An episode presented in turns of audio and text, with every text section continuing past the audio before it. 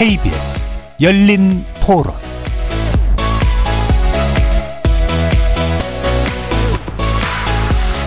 안녕하십니까. KBS 열린 토론 정준희입니다.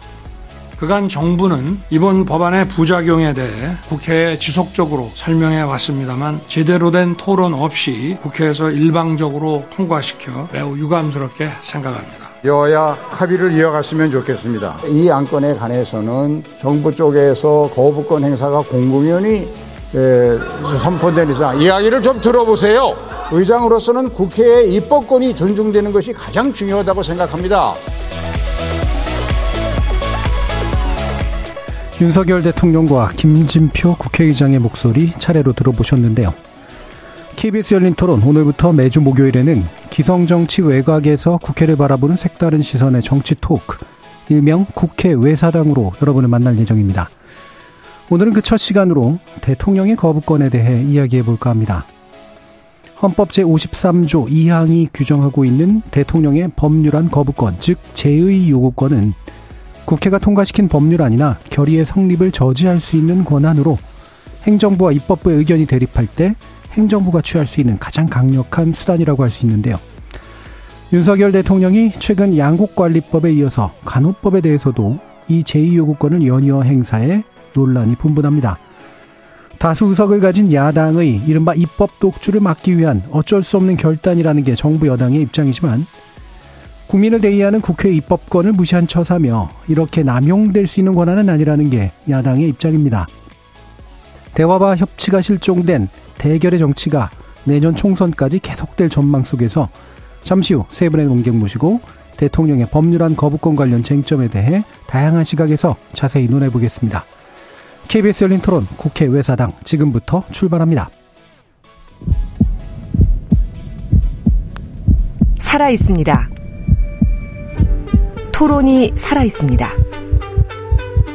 살아있는 토론, KBS 열린 토론. 토론은 라디오가 진짜입니다.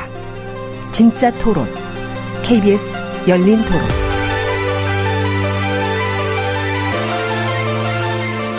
오늘 함께 해주시는 세 분 소개해 드리겠습니다. 이동수 청년정치크루 대표 나오셨습니다. 안녕하십니까. 자, 탐사보도 그리고 깊이 있는 심층성 기사들로 고정팬을 많이 갖고 계신 기자입니다. 장희로 시사인 기자 잘해주셨습니다. 네, 안녕하세요. 장희로입니다. 자, 지난 대선 당시에 각 당 후보들이 추천하면서 또 다시 한번 화제가 됐던 책이죠. 전라디언의 굴레의 저자 조기동 작가 함께 하셨습니다. 네, 안녕하십니까. 조기동입니다. 자, 문자로 참여하실 분은 샵 9730으로 의견 남겨주십시오. 단문은 50원, 장문은 100원에 정보 이용료가 붙습니다. KBS 모바일 콩과 유튜브를 통해서도 무료로 참여하실 수 있습니다.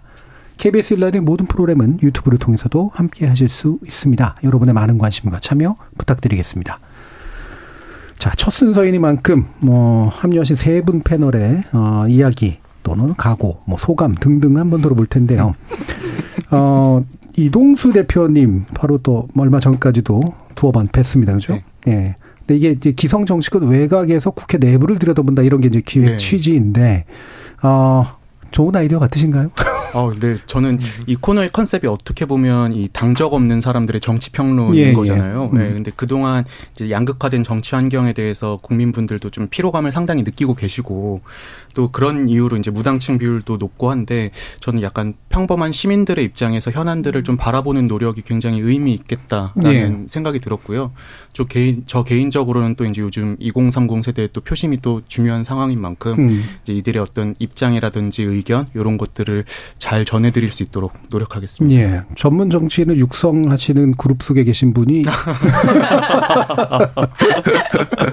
일반 시민을 너무 좀 대표하실 것 아, 같은데. 당적은 없으니까. 알겠습니다.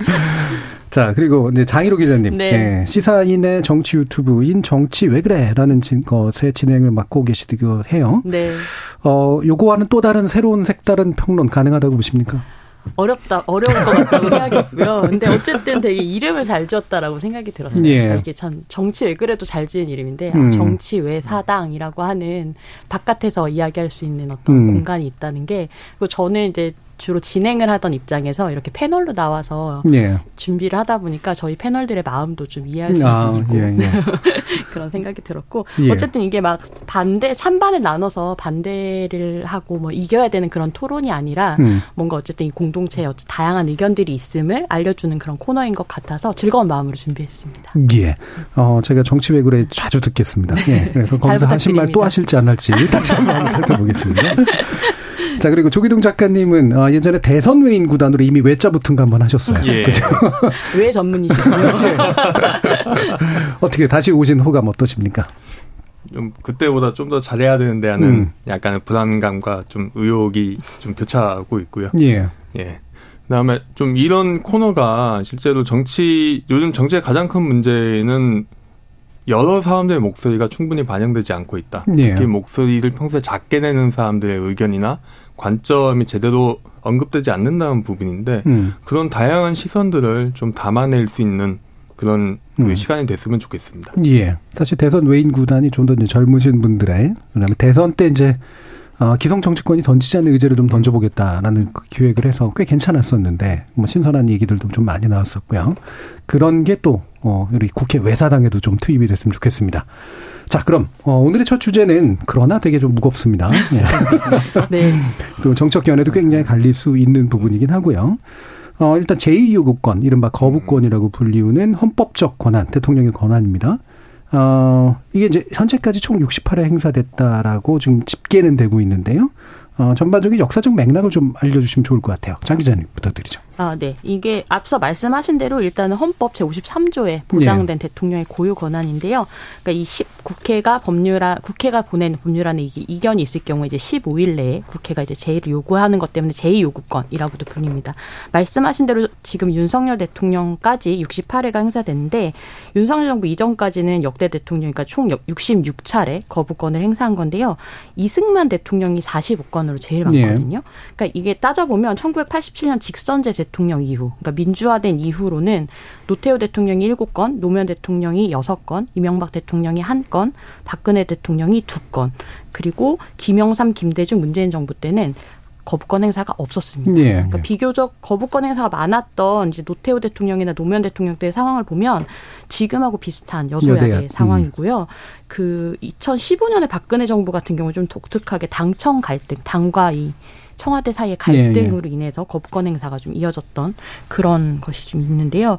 이게 참 뭐 윤석열 대통령이 지금 두 번 하신 거잖아요. 예. 그 양곡 양곡관리법은 4월 4일, 5월 16일에 이제 간호법에 대해서 거부권을 행사했는데 요즘 저의 관심은 윤석열 대통령이 역대 가장 많은 거부권을 사용하는 대통령이 될 것인가 민주화 이후에 민주화 아, 이후에 예. 라는 좀 생각이 되고 근데 이게 역대 이 사용 내역을 제가 쭉 봤는데 뭔가 정치적 사안이 아니라 이렇게 예. 쟁점 법안이라고 하는 것들을 거부권을 행사하는 건 굉장히 좀 이례적인 것 같더라고요. 음. 그래서 지금 뭐 양곡관리법 간호법은 이미 하셨고 노란봉투법 뭐 방송법 개정안도 거부권 행사가 좀 거론이 되고 있어서 과연 얼마나 사용하실 것인가 가좀 궁금하게 궁금한 마음으로 보고 있습니다. 예.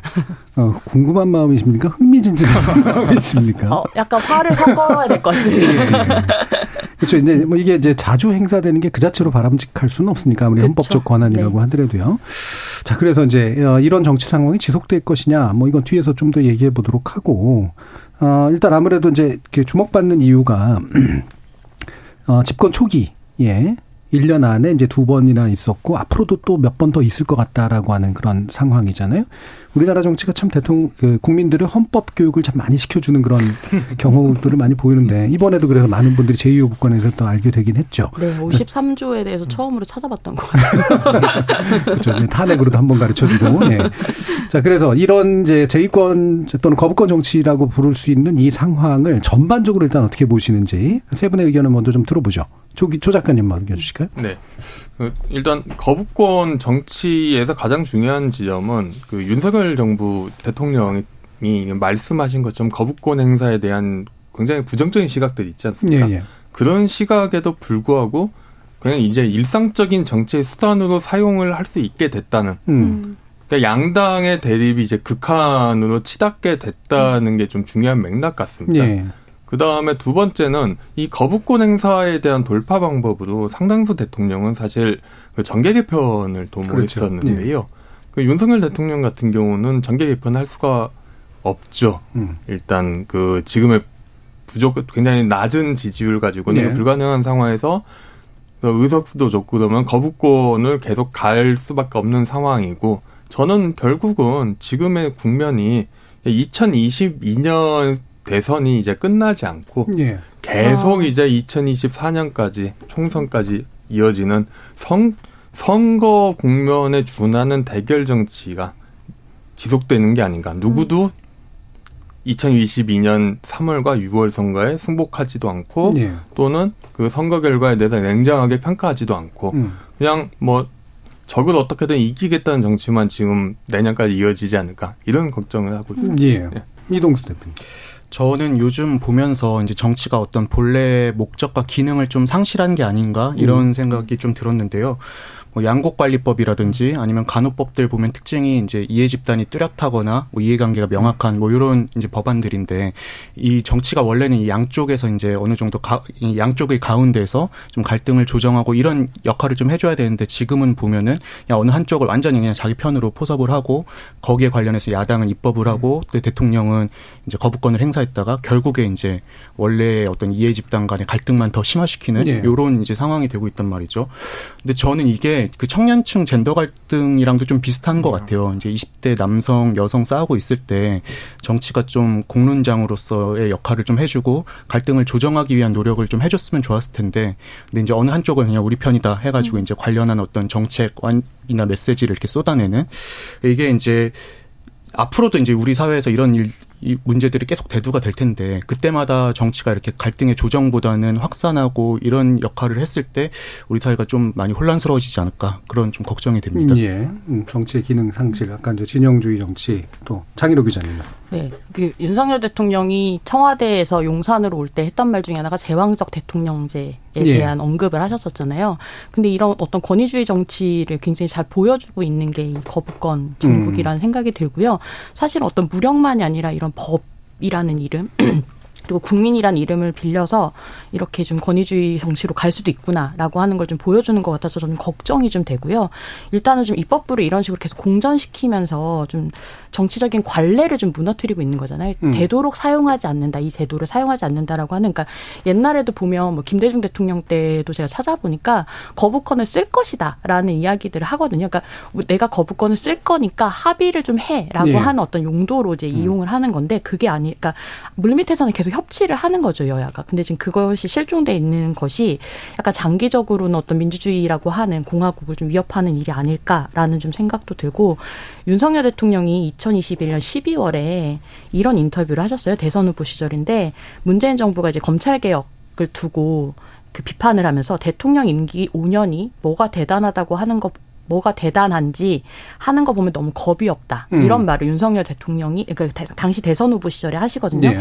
요즘 이 지금 거부권을 계속 일종의 남발한다라고 저는 판단을 하고 있는데 보면 이 말을 좀 윤 대통령한테 좀 고스란히 돌려드려야 될 말이 아닌가라는 생각을 좀 했습니다. 네. 이, 이 얘기를 하셨으니까 그냥 바로 이 얘기로 연결해 봤으면 좋겠는데 한쪽에서는 그러니까 헌법적 권한이니까 뭐 당연히 사용하는 거 아니냐. 네, 다른 한쪽이 그 자제해서 사용해야 되는 거다. 근데 음. 자제해서 사용하라는 게 헌법에 나오진 않잖아요. 그렇죠. 그 헌법 조건은 계엄령 선포권도 있고 굉장히 많은데 이거는 또 아무렇게나 쓰는 건 또 아니니까요.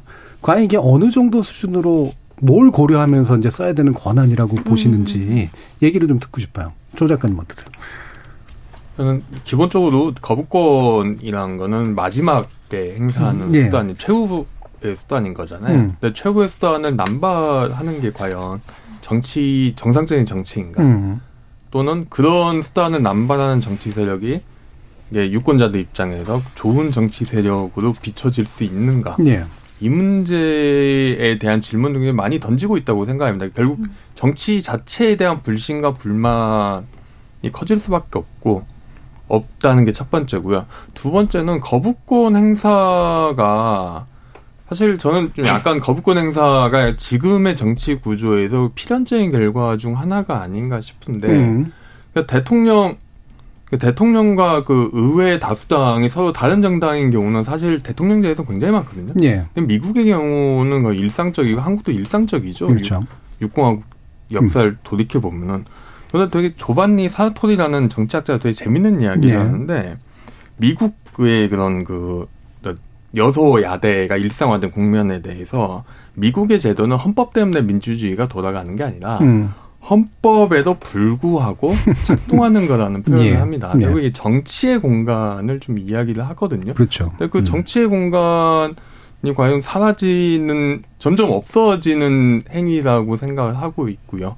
근데 뭐 이 부분은 윤석열 대통령만의 문제냐 보면 그건 예. 좀 아닌 것 같고 그리고 미국의 경우도 실제로 보면 거부권 행사가 굉장히 많이 옛날에는 많이 됐죠. 음.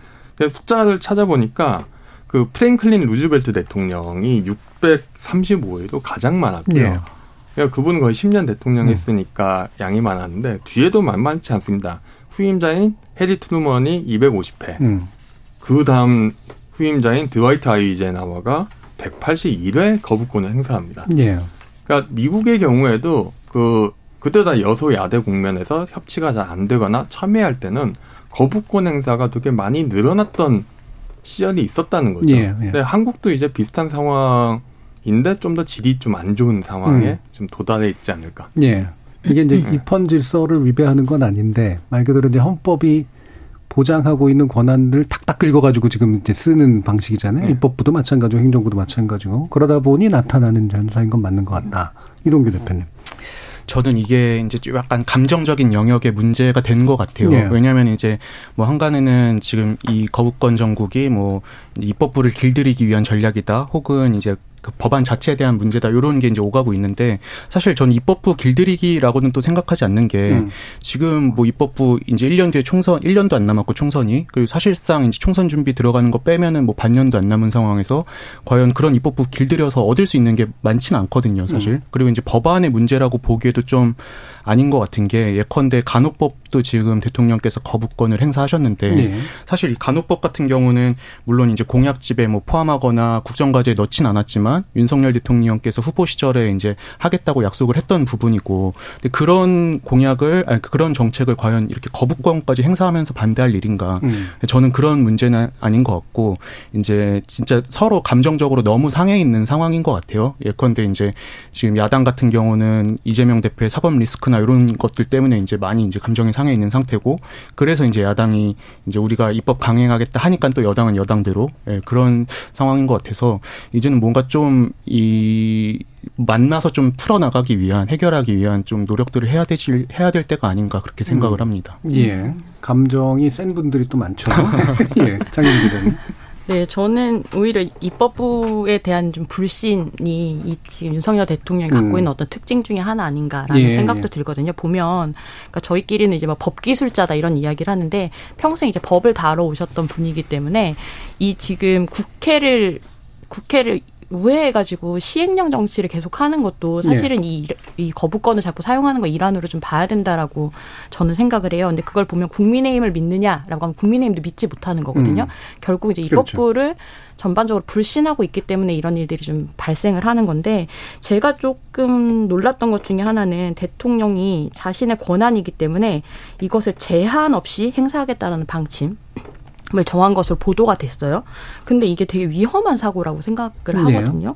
그러니까 원칙주의적인 면을 강조하고 싶은 것은 알겠는데 민주주의 국가의 대통령이 그럴 수 있느냐라고 하면 그럴 수 없는 거고 그 지금 아까 조기동 작가님도 말씀하셨지만 지금 지지율이 사실은 이런 식으로 국면 전환을 하기에 굉장히 본인한테도 불리한 지지율이란 말이죠. 어, 계속해서 국민들은 지지율로 지금 이렇게 하는 건 안 돼라고 하는 거를 계속 신호를 주고 있는 건데 왜냐면, 예. 왜냐면 국민들은 선거 때가 아니면 의사 표현을 할 때가 없는데 그렇기 때문에 지지율 조사와 지지율 추이를 보는 거잖아요. 근데 거기서 일관되게 나타나는 것 중에 하나는 부정 평가가 더 많다는 건데 그런 와중에서 이런 식으로 독단적으로 한다라는 것 자체가 전 좀 걱정이 되고 그 제도라고 하는 게 뭐 실제로 적용되는 것도 중요한데 이 이 제도를 사용하는 사람들이 제도가 어떤 것인지를 의식하는 것. 그래서 이게 의사결정에 어떤 영향을 미치게 하는 것인가의 제도에 저는 의미가 좀 더 있다라고 예. 생각을 하거든요. 그래서 거부권이 성공적으로 작동한다는 게 뭘까라고 하면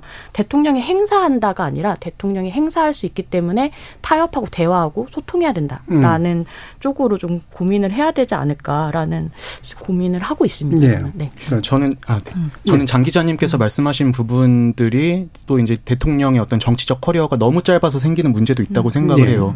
윤석열 대통령 같은 경우는 재작년 8월에 이제 입당을 하셔가지고 거의 한 7개월 만에 대통령이 되셨는데, 근데 아무래도 이제 정치권에 오래 있다 보면 오래 있으면은 이제 서로 당이 달라도 안면도 있고 어느 정도 동료 의식도 있고 하다 보니까 서로 앞에서 그래도 존중하고 배려하고 하면서 좀 타협할 여지가 전 있다고 생각을 하거든요.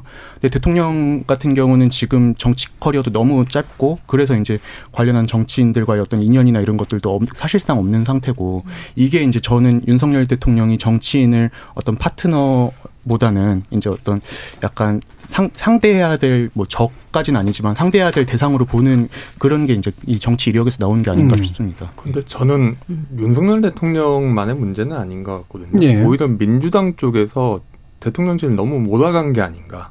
기본적으로 민주당의 전략은 본인들이 180석을 갖고 있으니까 의회 권력을 위해서 최대한 밀어붙이고 대통령실이 불리한 정책을 받아들이게 만들겠다. 는 식으로 이제 입법을 한 게 노란봉법, 양국관리법, 간호법도 그런 맥락이죠.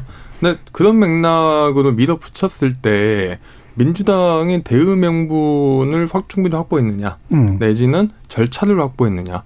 가령 법사위원장직을 본인들이 갖고 있는 거나 법사위 법안 소위를 무력화시키기 위해서 위장탈당을 시켜버리는 그런 행동 하에서 사실 타협 국, 야, 보수 정당 국힘이 나 꺼낼 수 있는 패가 마땅찮은 거죠. 예. 그 상황에 그러면 이제 대통령실에서 거부권 행사에 대한 그 리스크 코스트 비용도 굉장히 줄어들고 그러면 내가 이 약간 핵발사 버튼 비슷한 거라고 저는 생각을 하는데 핵발사 버튼 눌러서 상호 파괴하는 상호 확증 파괴하는 그런 식의 어떤 그 서로 두들 두들겨 패는 난타전 정치를 할 충분한 유인 판을 깔아주지 않았나. 전 민주당이 어찌 보면 자승자박한 결과가 아닌가. 어, 이런 생각을 하고 있습니다. 예.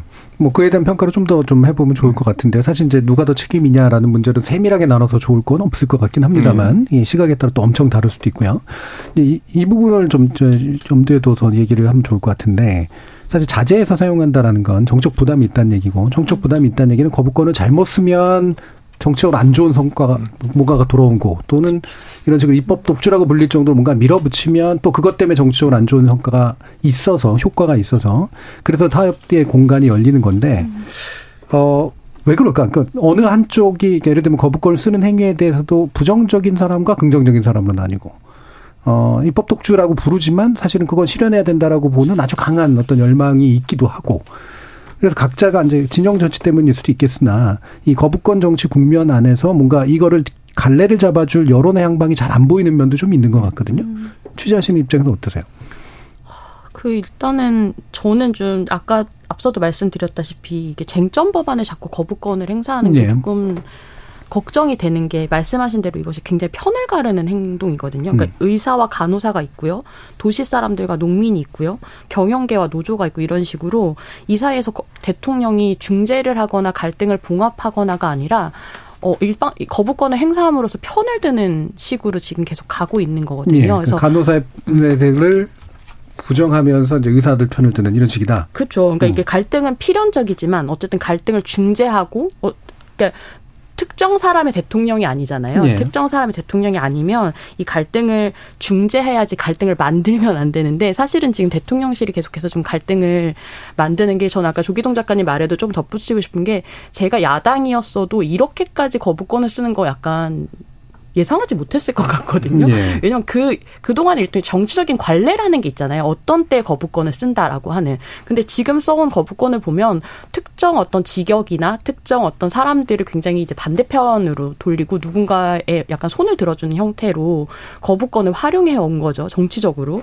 그런 점에서는 저는 좀 유권자로서는 굉장히 좀 약간 실망스러운 것도 있고 말씀하신 대로 헌법이 보장하는 고유 권한이지만 이게 굉장히 예외적인 견제 장치라는 거를 좀 잊어서는 안 되지 않나. 우리가 다 대통령이 그렇게 쓰, 쓰고 여당이 아무리 무기력해 보이고 이런다고 하더라도 이런 식으로 대결 구도로 계속 가는 것이 과연 이런 견제 장치를 이렇게 쓰는 것이 맞는가에 대한 질문을 포기하지는 말아야 된다라고 생각을 해요. 네. 예. 그러니까 과거 같은 경우에는 이제 음. 거부권을 쓴다. 이게 잘 안 썼던 거니까 이제 쓰면은 부담도 스럽고 언론도 막 뭐라 그러고 막 정치권에서 막 들고 일어나고 이러니까 이제 생기는 문제도 있었잖아요. 그리고 또 반대로 수가 많다고 해서 또 지나치게 몰아붙인다 싶으면 예전에 노 대통령 탄핵 관련된 국면이나 이런 그렇죠. 거 같은 경우처럼 역풍이 이제 불잖아요. 근데 이게 어느 쪽으로 역풍은 잘 안 부는 거거든요. 예, 저는 그게 또 작용하는 측면도 큰 것 같은 게 네. 사실 이제 만약에 대통령이 거부권을 한번 행사를 했을 때 역풍이 인다든지 아니면 음. 지지율이 한번 출렁이었었으면은 대통령실에서도 아 이거 함부로 쓰면 안 되겠구나라는 아까 말씀하신 핵 버튼처럼 아 이거 음. 진짜 다 죽을 수 있겠구나라는 경각심을 가졌을 텐데 근데 지금 최근에 뭐 이런 여론 추이를 보면은 지지율이 대체로 그냥 둘 다 답보 상태인 경우가 네, 많고 출렁일 지지율이 없지 않나요? 그렇죠. 그렇죠. 근데 이제 그 답보 상태에 있는 경우들이 많고 대통령실에서 봤을 때 말씀하신 것처럼 아 더 이상 뭐 출렁일 게 없다고 생각하면 더 문제지만 아무튼 네. 아 이거 거부권 행사해 봤더니 별로 이렇게 여론에 끼치는 영향은 없고 오히려 우리 당원들은 좋아하고 음. 이런 상황이라면은 저는 이 처음에 한두 번 쓰는 게 어렵지 세네 번 음. 하는 건 어렵지 않을 거라고 좀 네. 우려가 됩니다. 음. 네, 조 작가님. 네, 일단 말씀하신 대로 지지율이 답보 상태고 특히 부정 평가가 거의 60% 네. 정도 되는데 부정평가는 원래 한 번 쌓이면 절대 줄지 않기 때문에 음. 지지율 상한도 그 정도고 부, 정평가도 줄지 않잖아요. 음. 그러면은 어떻게든 이제 대결적 구도를 만들어도 되는 거고 중도층 본인들이 포섭할 수 있는 중도층이라고 할 만한 유권자가 적으니까 예. 대통령실 입장에서 충분히 대결적으로 몰아갈 유인이 아주 충분하다고 생각을 하고요. 음. 특히 어떤 이해관계자가 명, 지금 법안들이 대부분 이해관계자가 대, 굉장히 명확한데 네. 이 법안들의 특징을 역으로 보면은 그 대통령실의 워딩들에서 나타나는데 특수한 이해관계자 대 평범한 국민의 구도를 만들기가 굉장히 쉬운 법안들입니다. 네. 대표적인 경우가 양복법이겠죠. 네, 네. 그런 식으로 해서 상대방 오히려 역으로 고립시키겠다. 좀 그런 행보도 읽혀지는 것도 굉장히 많거든요. 오히려 네. 이게 대결적인 구도를 내가 조장해서 2024년까지 선거를 계속 이렇게 관리해 나가겠다 선거 때까지. 음. 그렇죠. 이런 데서 생기는 이제 정책 역풍도 있지만 정책 이득도 있는 음. 거니까 그 계산은 이미 끝난 상태인 것 같다. 양쪽이 다. 그러면 네. 이제 예. 아, 아니, 네, 저는 국민의힘이 뭔가 이런 이, 이렇게 국회에서 문제가 잘 안 풀릴 때마다 대통령실 약간 이르는 느낌이거든요. 거부권 쓰라고 건의할 거야라고 네. 이르는 약간 그런 느낌이 있어서 제 느낌은 어. 거부권 쓰라고 얘기해 달라고 얘기한 것 같은 느낌도 있습니다. 그러니까요. 근데 제가 이제 아까 취재한 네. 거 물어보셔서 이제 그런 얘기 하더라고요. 그 어, 약간 그 검사들 사이에서는 검사 동일체 원칙이라는 게 있잖아요. 네. 그러니까 검사와 그 검찰총장을 정점으로 검사들을 하나다라고 하는 실제로 이제 법에도 있었다가 사라진 어떤 그런 음. 질서로는 남아 있죠. 근데 그, 그 재밌는 게 국힘 동일체 원칙이라는 이야기를 예. 국민의힘 관계자분이 하시더라고요. 네. 이게 뭐냐면 이 당 상황에서 잘 이해가 안 되는 음. 무엇이 있으면 검사라는 단어를 넣고 이해를 하면 이해가 좀 된다는 거예요. 그래서 네. 지금 뭔가 당 그 대통령이 좀 당내에서도 이견을 잘 못 견디기 때문에 협상을 하려면 국민의힘이 협상을 하려면 여기도 여지가 있어야 되는데 네. 대통령이 당내에서도 이견을 못 견디고 자기가 다른 생각을 못 견디기 때문에 협상을 하지 않고 거부권으로 이렇게 달려가는 이런 모양새가 되는 건 거죠. 네. 이런 부분도 좀 너무나 그 국민의힘에도 여지를 주지 않고 있는 정부가 아닌가라는 네. 생각이 좀 듭니다. 음, 네. 국힘 동일체라기보다는 당정 동일체 내지 대당 동일체 정도에 더 가깝겠죠. 그렇죠. 이제 여당의 이제 여지가 워낙 없는 상태이긴 하니까 내부에서도 약간 그거를 바라는 쪽도 있을 텐데 워낙 여지가 안 생기니까 정치적인 타협보다는 그냥 대통령에게 네. 맡겨버리는 네. 부담을 또 넘기는 측면도 좀 있긴 있는 것 같고요. 그러면 요 지점에서 한번 이걸 살펴보죠. 과거에 행사될 때는 매번 이런 양상이었나. 음. 어, 뭔가 이게 거부권이 행사될 위협이 있어서 생긴 합의라든가 또는 거부권 행사되고 난 다음에 합의가 됐다라든가 뭐 이런 것들이 좀 있으면 좋을 것 같은데 어, 노태우 대통령 때가 이제 비교적 합의된 내용들이 좀 꽤 많이 있었던 사례잖아요. 네. 이동수 대표님 좀 소개, 소개해 주시죠. 예, 그 뭐 간호법처럼 이제 대통령이 거부권을 행사하고 국회에서 이제 재투표에 따라 부결된 게 이번 정부 전 기준으로 민주화 이후 이번 정부 전에 이제 여섯 건이 있었는데 네. 그게 이제 노태우 정부 때 네 건, 그리고 노무현 정부 때 두 건이었어요. 근데 그때는 지금이랑 조금 양상이 달랐던 게 이제 뭐 대표적인 게 노태우 정부 당시에 이제 통과됐던 지방자치단체장 직선제를 포함한 어떤 지방선거 법안이 네. 대표적인 것 같아요. 이 법안 같은 경우는 이제 노태우 대통령이 당시에 자치단체장 선거에 좀 부정적인 면도 있었지만, 음. 근데 일단은 지방 의회를 먼저 구성하고 그 다음에 자치단체장 선거를 하는 게 좀 지방 선거나 이런 거에 취지에 부합하지 않겠냐 예. 이렇게 제안을 했고, 그 당시에 이제 삼김이 이끌고 있던 야당이 그거를 수용을 해서 이제 그 원래 법안은 폐기가 됐지만 새로 이제 합의안이 도출이 돼가지고 그게 이제 통과된 경우거든요. 음. 그것뿐만이 아니라 이제 말씀드렸던 여섯 건 중에 다섯 건이 이런 식으로 어떤 새로운 합의안이 마련이 됐는데 음. 지금 뭐 간호법이라든지 양국법 같은 경우는 사실 뭐 합의의 여지가 전혀 보이지 않고 있는 상황이어서 이전과는 조금 다르다고 할수 예. 있습니다. 그럼 기존에는 어느 정도 대통령이든 아니면 이제 야삼당 야당제 지도자들이든 간에 뭐 네. 강한 카리스마가 있던 또 지도자들이긴 하니까 음. 설득력이나 명분을 가지고 있거나 어느 쪽이 또는 이제 나름대로 강한 지도력이 좀 있어서 네. 내 타협의 공간 좀 있었거나 뭐 이렇게 보시는 거잖아요. 조기동 작가님 그래서 지금은 아니야 이렇게 이제 얘기하실 것 같긴 한데. 네.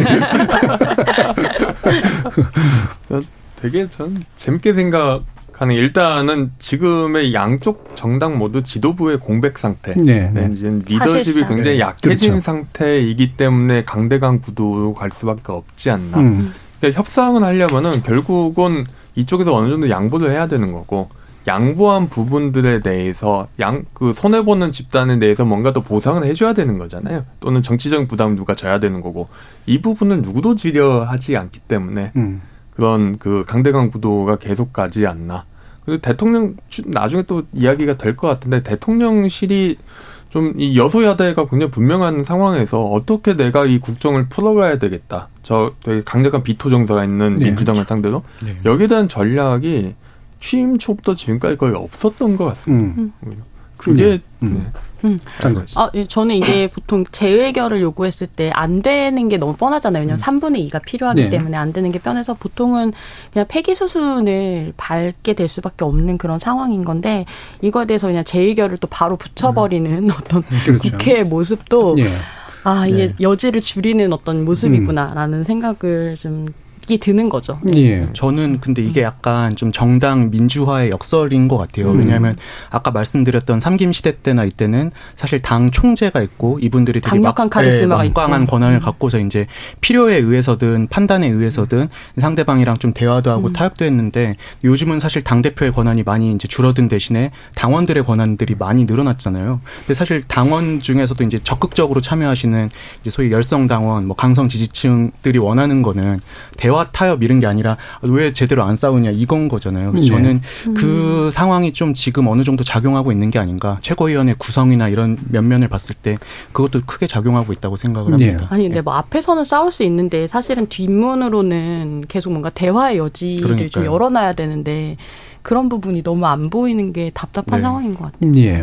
지난 그 저기 음, 국회 어, 그 마무리하면서 이제 불출마 선언을 한 분들 모셔다가 이제 저희가 얘기한 적이 있었는데 그동안 또 국회도 엄청 달라졌다. 이제 그런 음. 얘기를 하더라고요. 예, 예전에는 목욕탕에서 만나거나. 예, 그래가지고 외로 더 이제 좀 정치인들 너무한 거 아니야 뭐 이런 네. 식의 이제 생각도 했는데 요즘은 목욕탕에서 아, 안 예, 본다. 예. 아. 여성 정치인들을 배제하는 거잖아요. 충분히 그렇죠. 그때 네. 또 대부분이 남성이었으니까. 네. 저는 보좌진으로 좀 있었는데 음. 거의 선배들한테 많이 듣는 게 한 10년 전만 해도 국정감사 끝나면 이제 여야 같이. 상관없이 음. 상임위원회 같은 상임위원회끼리 뭐 의원실에서 회식도 하고 했는데 요즘은 아예 뭐 그런 문화가 사라진 상황이라고 음. 하더라고요. 네, 실제로 미국에서 미국, 미국에서 그래도 잘 그럭저럭 국회 타협이 굴러가는 이유도 이야기하는 게 밖에서는 이제 그 민주당 공화당 대립이 굉장히 강한데 상임위 차원으로 가면은 예, 예. 뭐 지역구 예산을 음. 이제 배분받는 과정도 이러고 여러 가지 것에서 뒤에서 협의할 게 많기 때문에 일종의 협의 담합이라 표현을 쓰면 부정적인 네. 어감이 네. 있는데 그건 담합 관계가 형성이 되기 때문에 이게 타협으로 갈 수 있는 거다 음. 이런 얘기를 하는 그 정치학자들도 그렇죠. 있습니다. 예. 네. 그러니까 그게 단적으로 잘 보여준 게 이번에 그 김기현 대표랑 이재명 대표 TV 토론 이야기하면서 예. 원래는 김기현 대표가 밥이나 한번 먹읍시다라고 음. 한 건데 이재명 대표가 밥은 친구들이랑 드세요라고 네. 한 거잖아요. 그러니까 사실 식사도 정치의 일환일 수 있는 예. 건데 그 부분도 안 돼서 약간 이러고 있는 거죠. 네. 단적으로 예. 보여주는 모습이라고 생각해요. 예. 예, 지, 지난 국회에서는 그 원내대표 이제 뽑힌 다음에 양측에서 예, 생맥주 먹으면서 뭔가 얘기합시다를 네. 한번 먹긴 했잖아요. 근데 그 뒤로는 이제 사실은 탈비 거의 없었던 적도 있었고요. 국회도 이제 그렇게 되는 것 같고 대통령의 어떤 성정이나 이제 또 정치 스타일도 이제 좀 그런 것 같고. 그럼 지금 이제 우리한테 주어졌던 예, 이 제2요구권이 발동됐던 그런 안들 그다음에 앞으로도 이제 발동될 가능성이 높은 안들 원래대로라면 어느 정도 패키지 데일이라는 게 있어서 그쵸. 세 개는 받을 네. 테니 하나는 줘라라든가 이런 식으로 이제 보통 진행이 되는데 우리가 원하는 거 하나 해줘라 그러면. 그렇죠. 음. 근데 이게 모르겠습니다. 이런 짐작이 가능한지 모르겠습니다만 이제 야당이 이제 다수당이지만 야당의 입장에서는 그렇게 해서 몇 개를 더 따내면 아무래도 상대적으로 도, 도움이 되잖아요. 근데 대통령의 입장에서는 그것도 싫은 것 같은 느낌도 좀 있어서 음. 음. 어떻게 보세요, 조 작가님? 거의 대결적인 구도로 가는 게 맞겠다고 기조를 짠 것 같은 게 네. 그, 그 의회 거부권 전에 이미 뭔가 약간 포퓰리즘 세력 특히 뭔가 노조라든가 네. 특정 이해관계자들을 음. 지목해서 그분들 상대로 전선을 명확히 치지 않습니까? 그렇죠. 그런 정치 행태를 국회까지 연장되는 건데 음.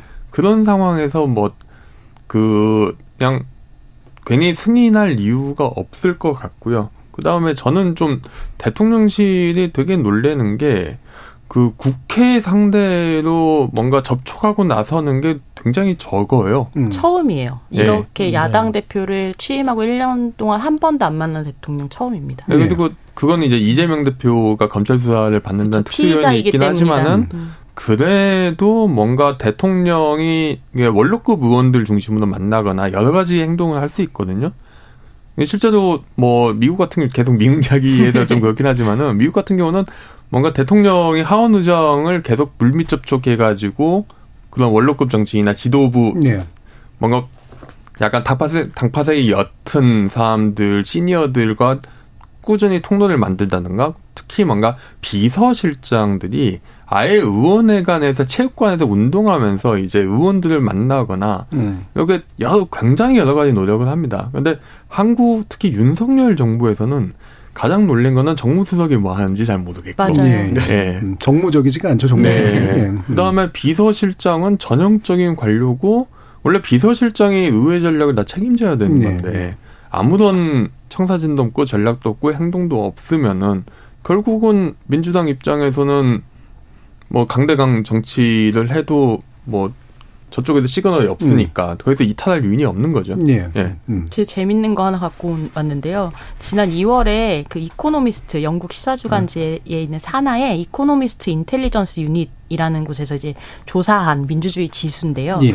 2022년 한국의 민주주의 지수가 2021년에 비해서 8단계 떨어졌거든요. 그러니까 전체 167개국 중에서 24위인데 그 항목별 평가를 하는데 정치 문화 부분이 순위 하락을 이끌었어요. 근데 보면 어떻게 평가하고 있냐면 정치인들이 합의를 모색하고 시민의 삶을 개선하기 위해 노력하기보다는 정적 제거에 정치적 에너지를 집중한다. 이렇게 평가를 하고 있더라고요. 예, 예. 이 너무나 영국에서도 알고 있구나. 음. 그게 아마 한국의 전문가들한테 이제 설문조사를 하든가 뭐 이랬겠죠. 네. 예. 이 대결 구도를 완화하는데 전혀 우선순위를 대통령이 두고 있지 않은 것이 결국은 이런 이런 상황을 초래한 것이 아닌가라고 네. 저는 그렇게 판단하고 음, 있습니다. 이코노미스트 인텔리전스 유닛이라니까 MI6 같은 느낌을 줘가지고 저는 뭔가 흥미진진한 내부 정보가 있는 줄 알았는데 네, 민주주의 순위에 관련된 네, 거예요. 갖고 왔습니다. 이동수 대표님. 저는 지금 이 교착 상태가 이제 뭐 몇 달만 가도 진짜 이제 이번 국회가 할 수 있는 일이 거의 없겠구나 싶은 게 지금 총선 1년도 안 남은 시점에서 사실 이번에 가을 정도 되면 뭐 국정감사니 예산심사니 하면서 또 마지막이다 보니까 또 잔뜩 서로 벼르고 있을 텐데 네. 그럼 실질적으로 그 전까지가 뭔가 민생 현안들 법안들 처리할 기회라고 생각을 하거든요. 근데 지금 이런 상태로 교착 상태 한 두세 달만 더 가도 여름 끝나는 거잖아요. 그럼 저는 진짜 이 법은 언제 처리하나. 음. 근데 지난 4년 전 총선 전에 생각해 보면은 2019년에 뭐 선거법 개정 패스트 트랙 선택한다고 국회가 1년 내내 싸우다가 막 이제 선거 임박해서 특히 이제 뭐 민식이법 같은 민생 법안들 국민들 요구 터져 나오니까 그제서야 이제 막 부랴부랴 처리했다가 또 한 번 또 지탄의 대상이 된 적이 있는데 이번에도 왠지 좀 그게 반복될 수도 있지 않을까. 그래서 이제 지금이라도 뭐 이런 이 거부권과 관련한 어떤 교착 상태는 가더라도 또 별도로 민생 현안들 풀어나기 나가기 위한 좀 대화들은 좀 해야 되지 않을까 이렇게 생각을 합니다. 네. 어, 원래 목요일 코너 이제 협치의 기술에서 이제, 어, 그 내용을 1년 동안, 1년 동안 얘기했는데요. 잘 안 되더라고요.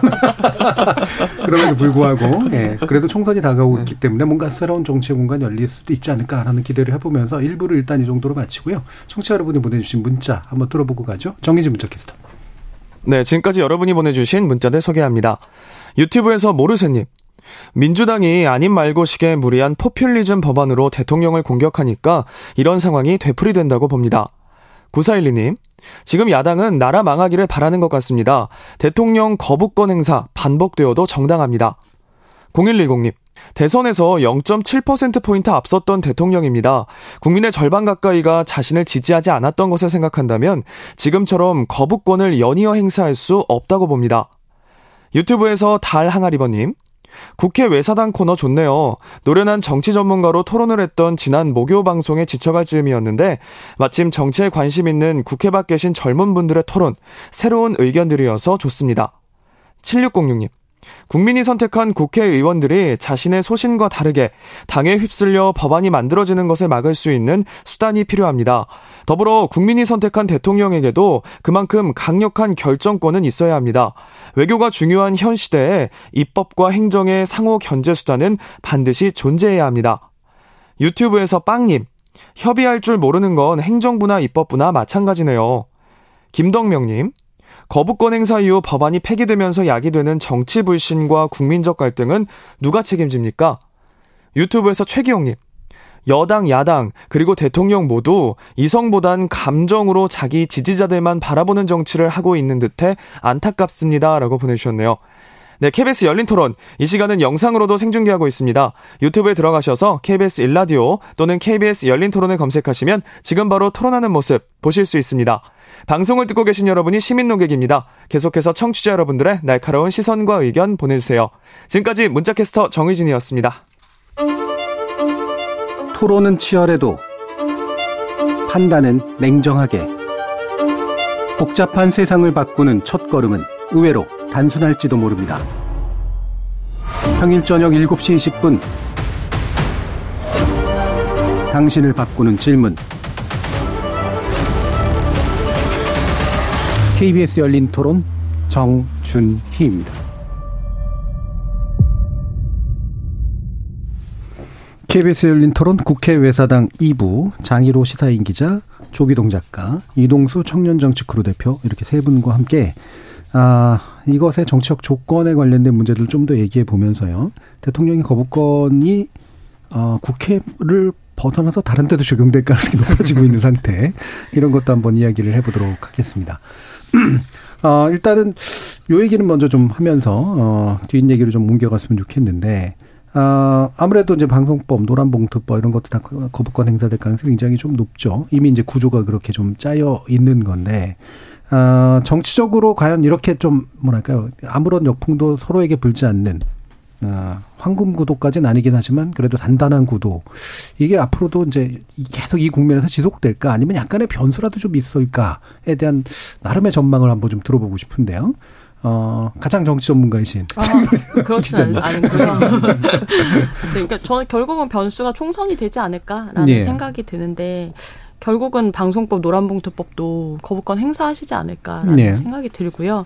이제 이런 이렇게 해서 내년 4월까지 갔을 때 이제 결국은 이제 뭐 지금도 계속 많이 여론조사하는 것 중에 하나가 정권 심판론이냐 아니면 그 정권을 도와주는 네. 쪽으로 네. 해야 되느냐라는 여론조사가 지금부터도 많이 음. 나오고 있는데 결국은 이제 그 새로 아까 지금 이동수 선생님 말씀하신 대로 새로운 판이 열리는 거는 선거가 결국 돼야 되지 않나라는 생각이 들고 선거에서 국민들이 어떻게 선택하느냐가 일종의 저는 윤석열 대통령의 중간 평가 성격이 될 수 있다라고 예. 생각을 합니다. 예. 그러니까 총선 이후는 어떤 결과가든 분명히 뭔가 좀 달라질 것 같긴 한데 이제 총선 전에 이제 나름의 변수가 한 번은 좀 있을까 또는 그렇지 않을까 이 부분도 음. 같이 얘기하면 좋을 것 같아요. 네. 이동수 대표님.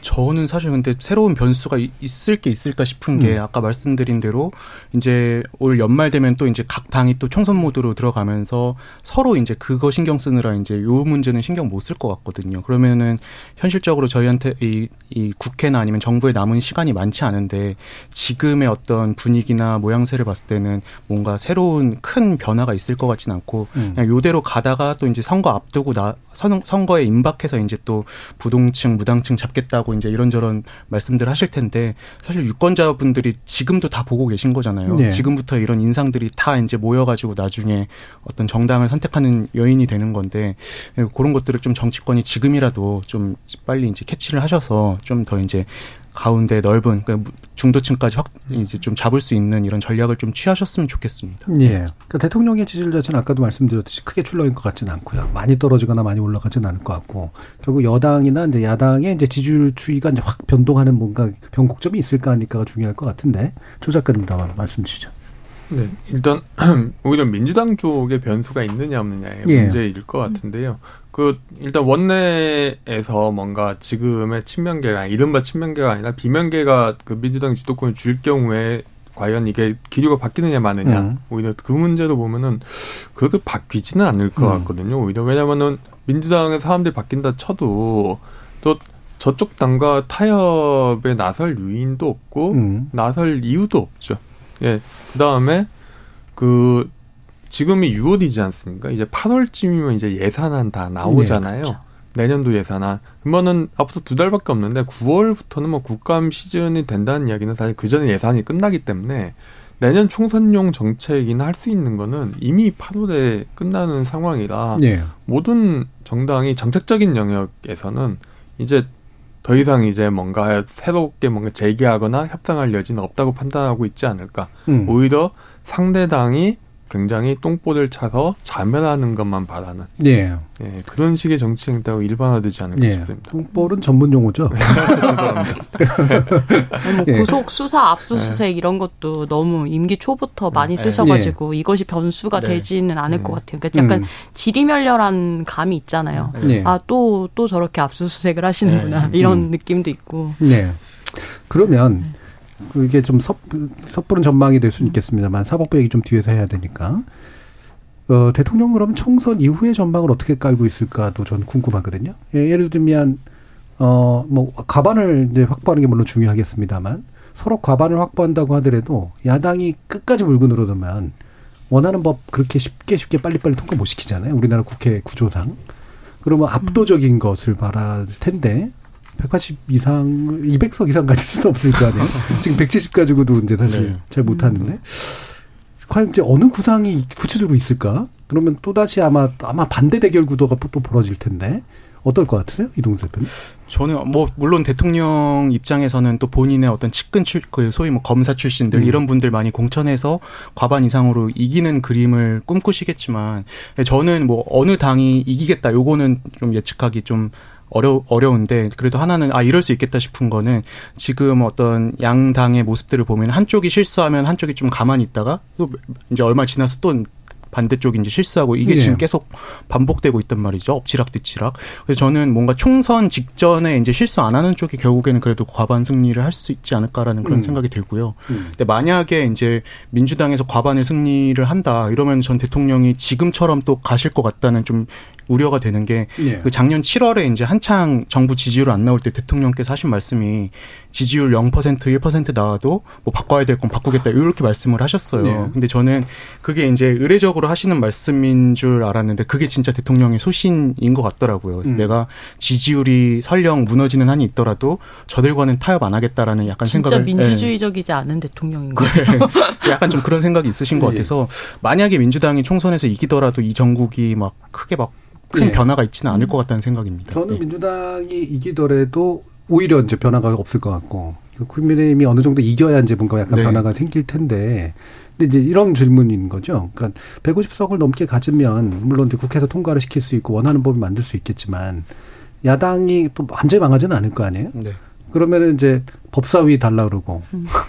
그다음에 최대한 끌어가지고 뭐 패스트트랙 올릴 수 있는 정도까지 갈 수 있는 뭐 새가 있을지 모르겠지만 하나 하나 시간을 늦춰버릴 수가 있단 말이죠.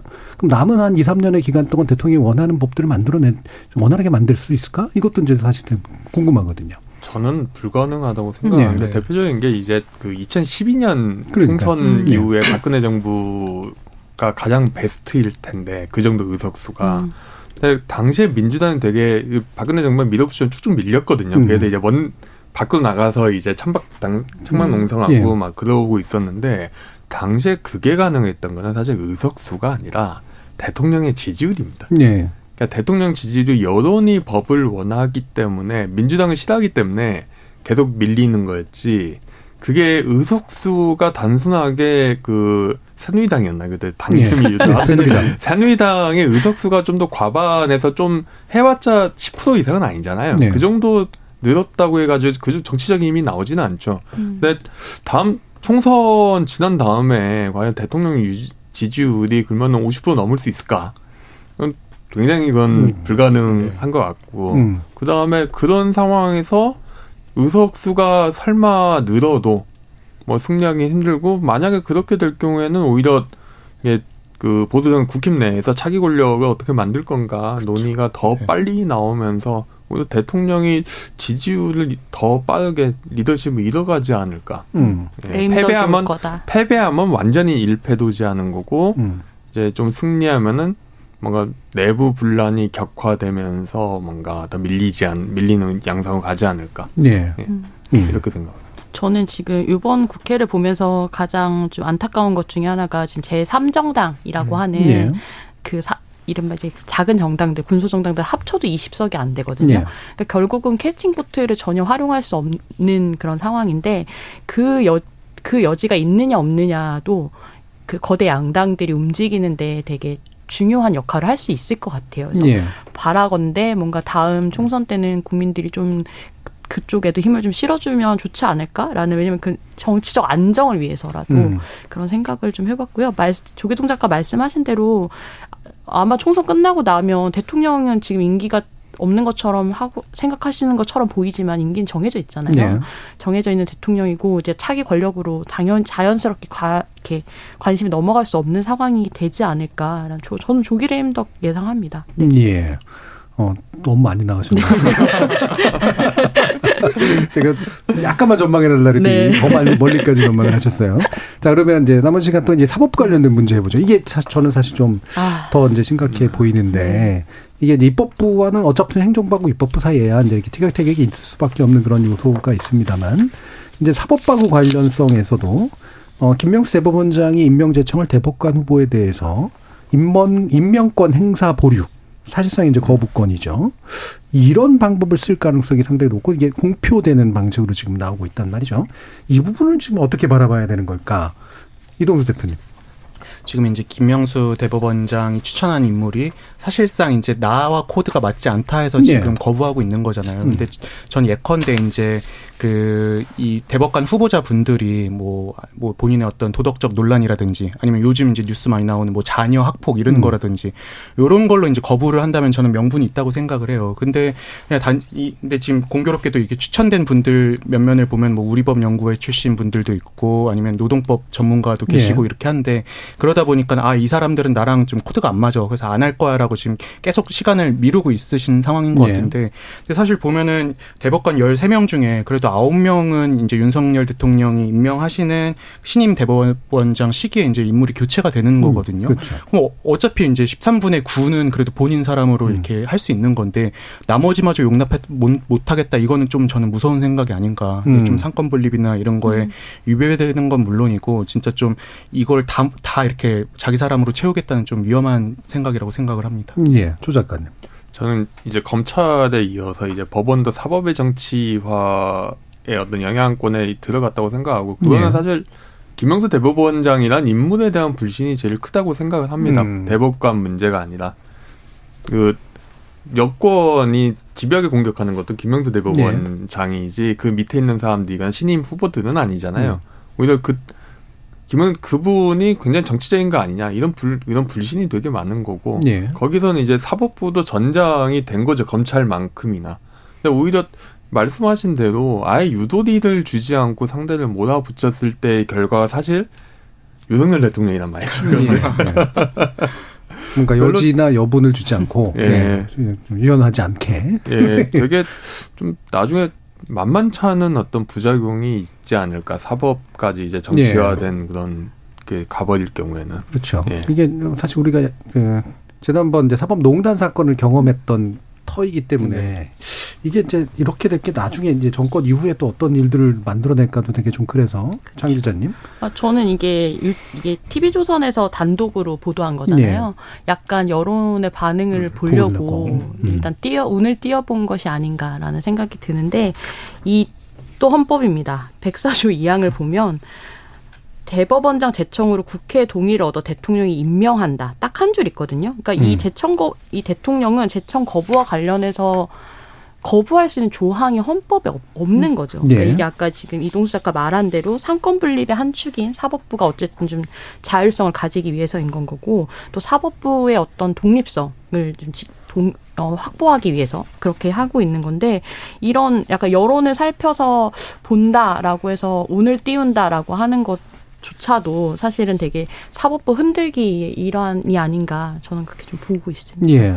예 어쨌든 사법부가 대통령의 사람들은 아니잖아요. 행정부도 아니고. 근데 그것이 어떤 특정 어떤 출신, 뭐 이념 성향 이런 이유로 만약에 이야기가 된다면 음, 그 역풍이 아마 거부권이랑은 좀 다른 역풍이 오지 않을까라는 걱정도 드네요. 예. 네.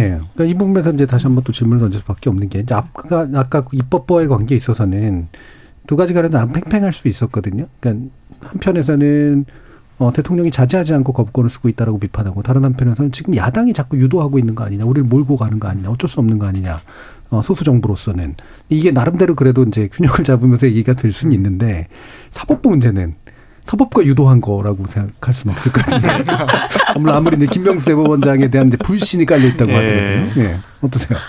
그게 저는 일을 왜 이렇게 하는지 좀 사실 이해가 안 되죠. 왜냐하면은 이게 민주당이 그렇게 해서 일만 그 사법을 망가뜨리고 있다고 주장을 하면은 예. 오히려 대안은 좀 더 비정치적인 사법부 음. 내지는 행정부에서 독립된 사법부잖아요. 가령 대법관 임기를 외국처럼 아예 종신제 내지는 그 정년제까지 만 65세까지 하게 한다든가 적어도 아니면 지금 임기 6년의 연임 가능인데 임기 한 10년으로 늘려서 이제 다음 정부에서 내가 임명한 사람들의 후임을 다음 정부 아니라 다다음 정부쯤에서 하, 한다든가 정부 바뀔 때 지금 그 문재인 정부 때도 문재인 대통령도 지금 14명 중 13명을 임명하셨잖아요. 예. 예. 그 정권 때마다 대법관을 다 물갈이하는 거에서만 벗어나도 게임의 규칙이 굉장히 바뀔 건데. 그렇죠. 근데 왜 그런 거는 이야기를 안 하고 지금 이렇게 본인 사람들 심으려고 그런지 좀 좀처 굉장히 좀 시야가 굉장히 짧은 게 아닌가. 음, 예, 그리고 본인들이 집권하게 된 본인이 대통령이 된 이유에 대해서 망갖고 있는 거 아닌가. 음. 예. 그러니까 어떤 명분들이 있을까 네. 이런 것들이 계속 음. 궁금해요. 이동수 네. 대표님. 저는 이제 그 말씀하신 부분들이 윤석열 대통령 어떤 개인의 캐릭터가 좀 영향을 네. 끼치는 것 같아요. 근데 그 저랑 나이대 비슷한 국민의힘의 청년 최고위원인 그 김용태 전 최고위원 네, 네. 있잖아요. 그 전 김용태 전 최고가 한 인터뷰에서 어떤 얘기를 했냐면은 윤석열 대통령이 술자리에선 되게 통이 큰 분인데 근데 막 이런 정치하는 거 보면 되게 속 좁다 이런 네. 말씀을 하셨어요. 근데 저는 뭔가 윤석열 대통령께서 본인의 마음에 안 드는 사람이 좀 요직이 않는 있는 거를 되게 싫어하시는 것 같아요. 이번 뭐 대법관도 그렇고 사실 방통 방송통신위원회 상임위원 같은 경우도 지금 최민희 전 의원 이미 3월에 네. 이제 야당에서 추천해서 본회의가 통과가 되는데 그분 건을 지금 계속 미루고 있으면서 또 그 뒤에 이제 여당 몫으로 추천한 대통령 몫인가요? 그 이상인 위원 같은 경우는 바로 임명해가지고 출근하고 있거든요. 그래서 좀 이미 그래도 대통령이시니까 좀 마음 넓게 이렇게 좀 야당과 좀 이렇게 야당에도 어느 정도 좀 이렇게 마음을 여셔야 된다. 약간 이렇게 예. 생각을 합니다. 아니 그 이게 사실 김명수 대법원장이 하는 게 아니에요. 그러니까 김범수 김명수 대법원장이 추천위에 추천이라는 게 있어서 예. 사실 대법원장의 어떤 선호만 반영되는 게 아니거든요. 여기 그렇죠. 이 추천위에는 한동훈 장관도 들어가 있잖아요. 예. 네. 근데 거기서 올라온 어떤 후보 들을 가지고 이야기를 하는 건데 이렇게 여론의 간을 음. 보시는 것이 약간 좀 어떤 사법부의 근간을 흔드는 일이 아닌가라는 생각이 듭니다. 음. 지금 5987님께서 대통령이 거부권을 왜 행사했는지 생각해 보시죠. 간호법에 대해서 간호조무사와 의사들과 협의하셨나요? 노란봉투법도 경영진과 노동자랑 협의하셨나요? 일방적인 법안 처리는 한쪽이 반드시 피해를 보게 된다고 생각합니다. 국회에서 쟁점 법안 통과시킬 때 먼저 협의를 하는 게 먼저입니다. 라는 말씀을 주셨는데요. 이 부분에서 사실관계를 교정해 드릴 부분이 꽤 있긴 음. 합니다만 음. 그래도 뭐 의견이니까 일단 받고요. 유튜브에서 행복한 나라님 대통령이 거부권 행사할 수 있습니다. 근데 국회 처리 법안을 거부할 거면 대안도 제시했으면 합니다. 그렇죠. 유튜브에서 NAN 난님께서 현실 정치에서 정치가 실종되었는데 이런 토론은 무의미한 게 아닐까 싶네요 라는 말씀으로 저희의 힘을 빼주셨는데요. 그럼에도 불구하고 정치는 말로 하는 거기 때문에 말이 더 많아져야 된다 이렇게 생각을 합니다. 자 그러면 이제 제도는 좀 더 그러면 구체적 아까 좀 방금 장 기자님께서 언급을 주셨는데 그러니까 지금의 대통령 그 저기 대법관 후보를 제, 그 제청하는 게 김명수 대법원장이 그냥 자기가 원해서 필요한 사람 뽑아가지고 올리는 게 아니는 구조라는 말씀이신 거잖아요. 그걸 좀 더 구체적으로 설명해 주시죠. 그렇죠. 이게 그 자문위원회라는 게 있어가지고요. 이 그러니까 그 풀이 있는 거죠. 이 예. 자문위원회에서 그러니까 대법원장이 원하는 사람을 하는 게 아니라 자문위원회에서 풀을 정하고 이번에 어떤 사람들이 예. 대법관 후보에 적절하다라고 하는 풀을 정해서 올리면 이제 거기서 결정을 하는 거거든요. 근데 이게 옛날에는 사실은 대법원이 그러니까 대통령이 임명하게 돼 있었어요. 예. 이 법이 헌법이 생긴 것도 결국은 87년에 음. 개헌하면서 음. 생긴 거거든요.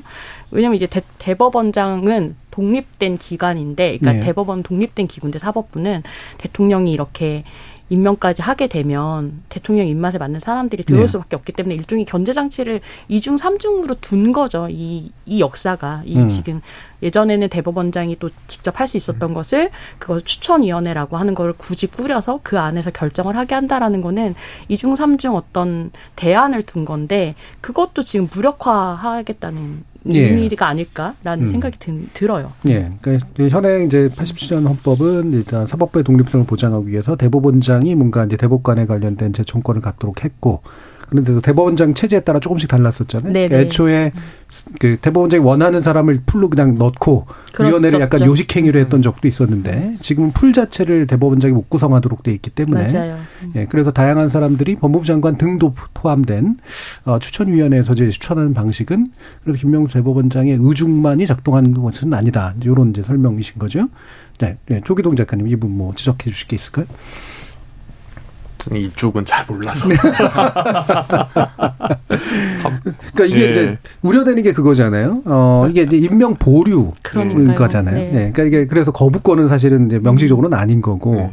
보류라는 게 언제까지 보류할 수 있다가 없기 맞아요. 때문에 네. 네. 언제까지 임명해야 된다도 안 하거나 뭐 국회 예. 동의안을 안 보내거나 그렇죠. 예. 그다음에 이제 뭐 그 계속 장기 공백 상태로 둬버릴 수 있는 예. 거죠. 이게 전형적인 미국에서 보면 행정부, 그러니까 그 대통령이 명시적 거부권 행사하지 않고 그냥 법안 서명을 안 하는 방식으로 거부권 행사하는 제도가 음. 있습니다. 이거 이게 예.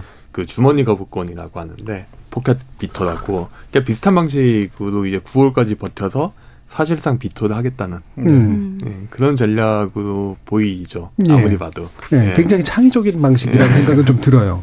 이동수 대표님. 아, 저도 이게 만약에 김명수 대법원장의 어떤 임기가 뭐 한 1년 남았으면은 윤석열 음. 대통령께서 이렇게까지 안 하셨을 것 같은데 이제 9월이면 이제 임기가 끝나니까, 끝나니까 이제 그때까지만 약간 그때까지 두고 보자 약간 이런 지금 마음이신 것 같아요. 예. 음. 근데 그래도 아까 말씀드린 것처럼 이미 이제 본인의 임기 동안 그래도 상당수의 대법관이 교체될 예정이고 요 정도는 그래도 이제 좀 야당을 배려하는 차원에서라도 좀 이렇게 이렇게 빨리 임명을 해주셔야 되는 게 아닌가라는 윤석열 생각입니다. 대통령 임기 동안에 대법관이 13명 중에 12명이 교체될 예정이거든요. 예. 그러니까 사실상 왜, 왜 이렇게 조급증을 부리시는가라는 음. 음.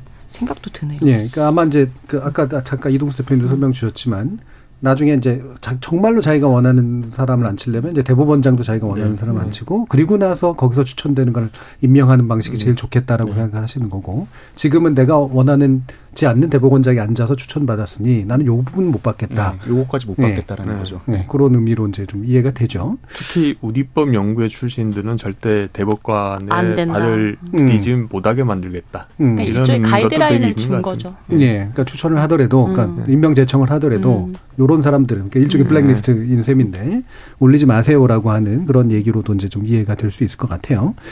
자 그러면 어뭐 마무리 좀 하면서 어, 저희 작가님께서 아이디어도 내주셨는데, 거부권 행사에 횟수 제한을 두는 거. 뭐 근데 이건 헌법을 바꾸든가 뭐, 네. 이건 뭐 소관 법령을 만들 수 없는 이슈라서, 이 헌법을 바꾸려면 또 이제 3분의 2가 필요한 거라, 이런 것까지 가능할지 모르겠습니다만, 어떤 게 그나마라도 좀, 음, 나름대로 좀 음, 돌파구가 될 수 있을 만한 제안 내지 이제 제도가 될까 어, 아이디어를 좀 주시면 좋을 것 같은데 어떤 제안 또는 조언까지 한번 좀 들어보도록 하죠.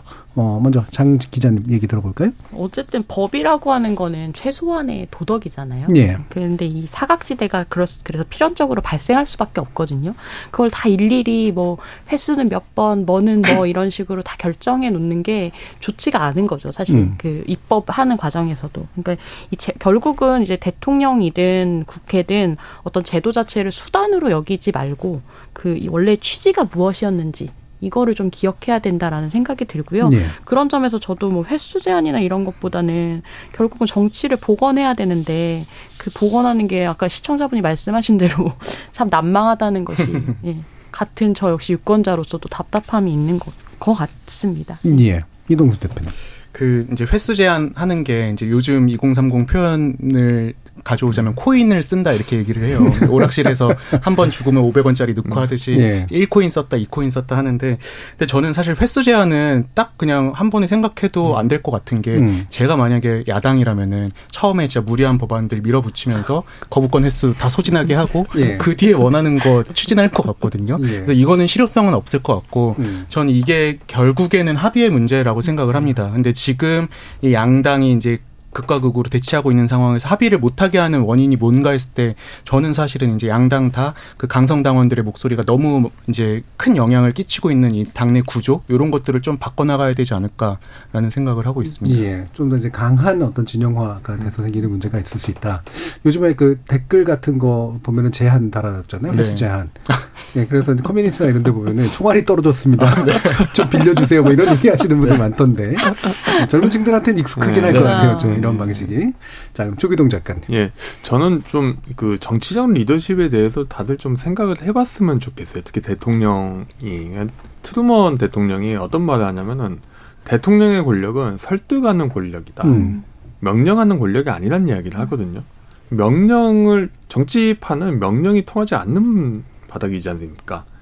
누가 명령해도 그 그대로 따라주지 않으니까 결국 설득을 어떻게 만드느냐 상대방 당파를 어떻게 움직이게 만드느냐 하는 게 대통령 성공의 사실상 리더십 요체인데 음. 그 부분에 대해서 생각지 않고 그냥 약간 그 장기술을 쓴다고 할까요? 그냥 음.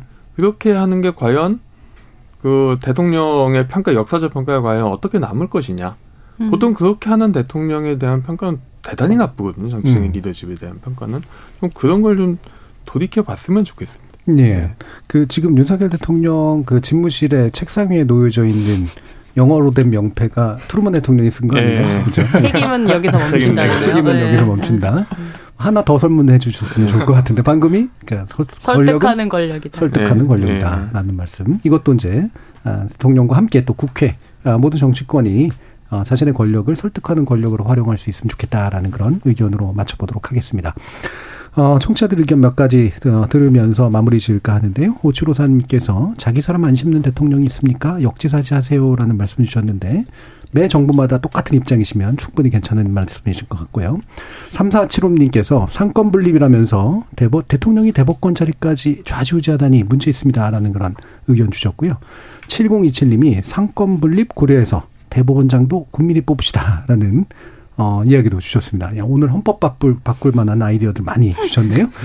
자, 앞으로도 국회 외사당 많은 관심 부탁드리고요. 오늘 순서는 이것으로 모두 마무리하도록 하겠습니다. 오늘 토론 함께 해주신 세 분, 조귀동 작가님, 그리고 이동수 청년정치크루 대표, 그리고 장희로 시사인 기자, 세 분 모두 수고하셨습니다. 감사합니다. 네, 감사합니다. 감사합니다. 감사합니다. 국회 외사당 첫 번째 순서 어떻게 들으셨는지 모르겠습니다. 최근 집회 시위를 둘러싼 논란이나 시민단체 또는 노조 등에 대한 부정적 시선 등을 보면 대통령과 국회는 이런 제도 바깥의 정치를 그렇게 좋아하지는 않는 것 같습니다. 제도 깊숙이 존재하는 권력의 입장에서야 당연한 심사이긴 할 텐데요. 적어도 정치가 제도 바깥으로 벗어나는 게 싫다면 그 내부가 더 풍성하고 역동적이어야 하는 것 아니겠습니까? 앞으로도 국회 외사당 많은 관심 부탁드리겠습니다. 참여해주신 시민 논객 여러분 감사합니다. 지금까지 KBS 열린 토론 정준이었습니다.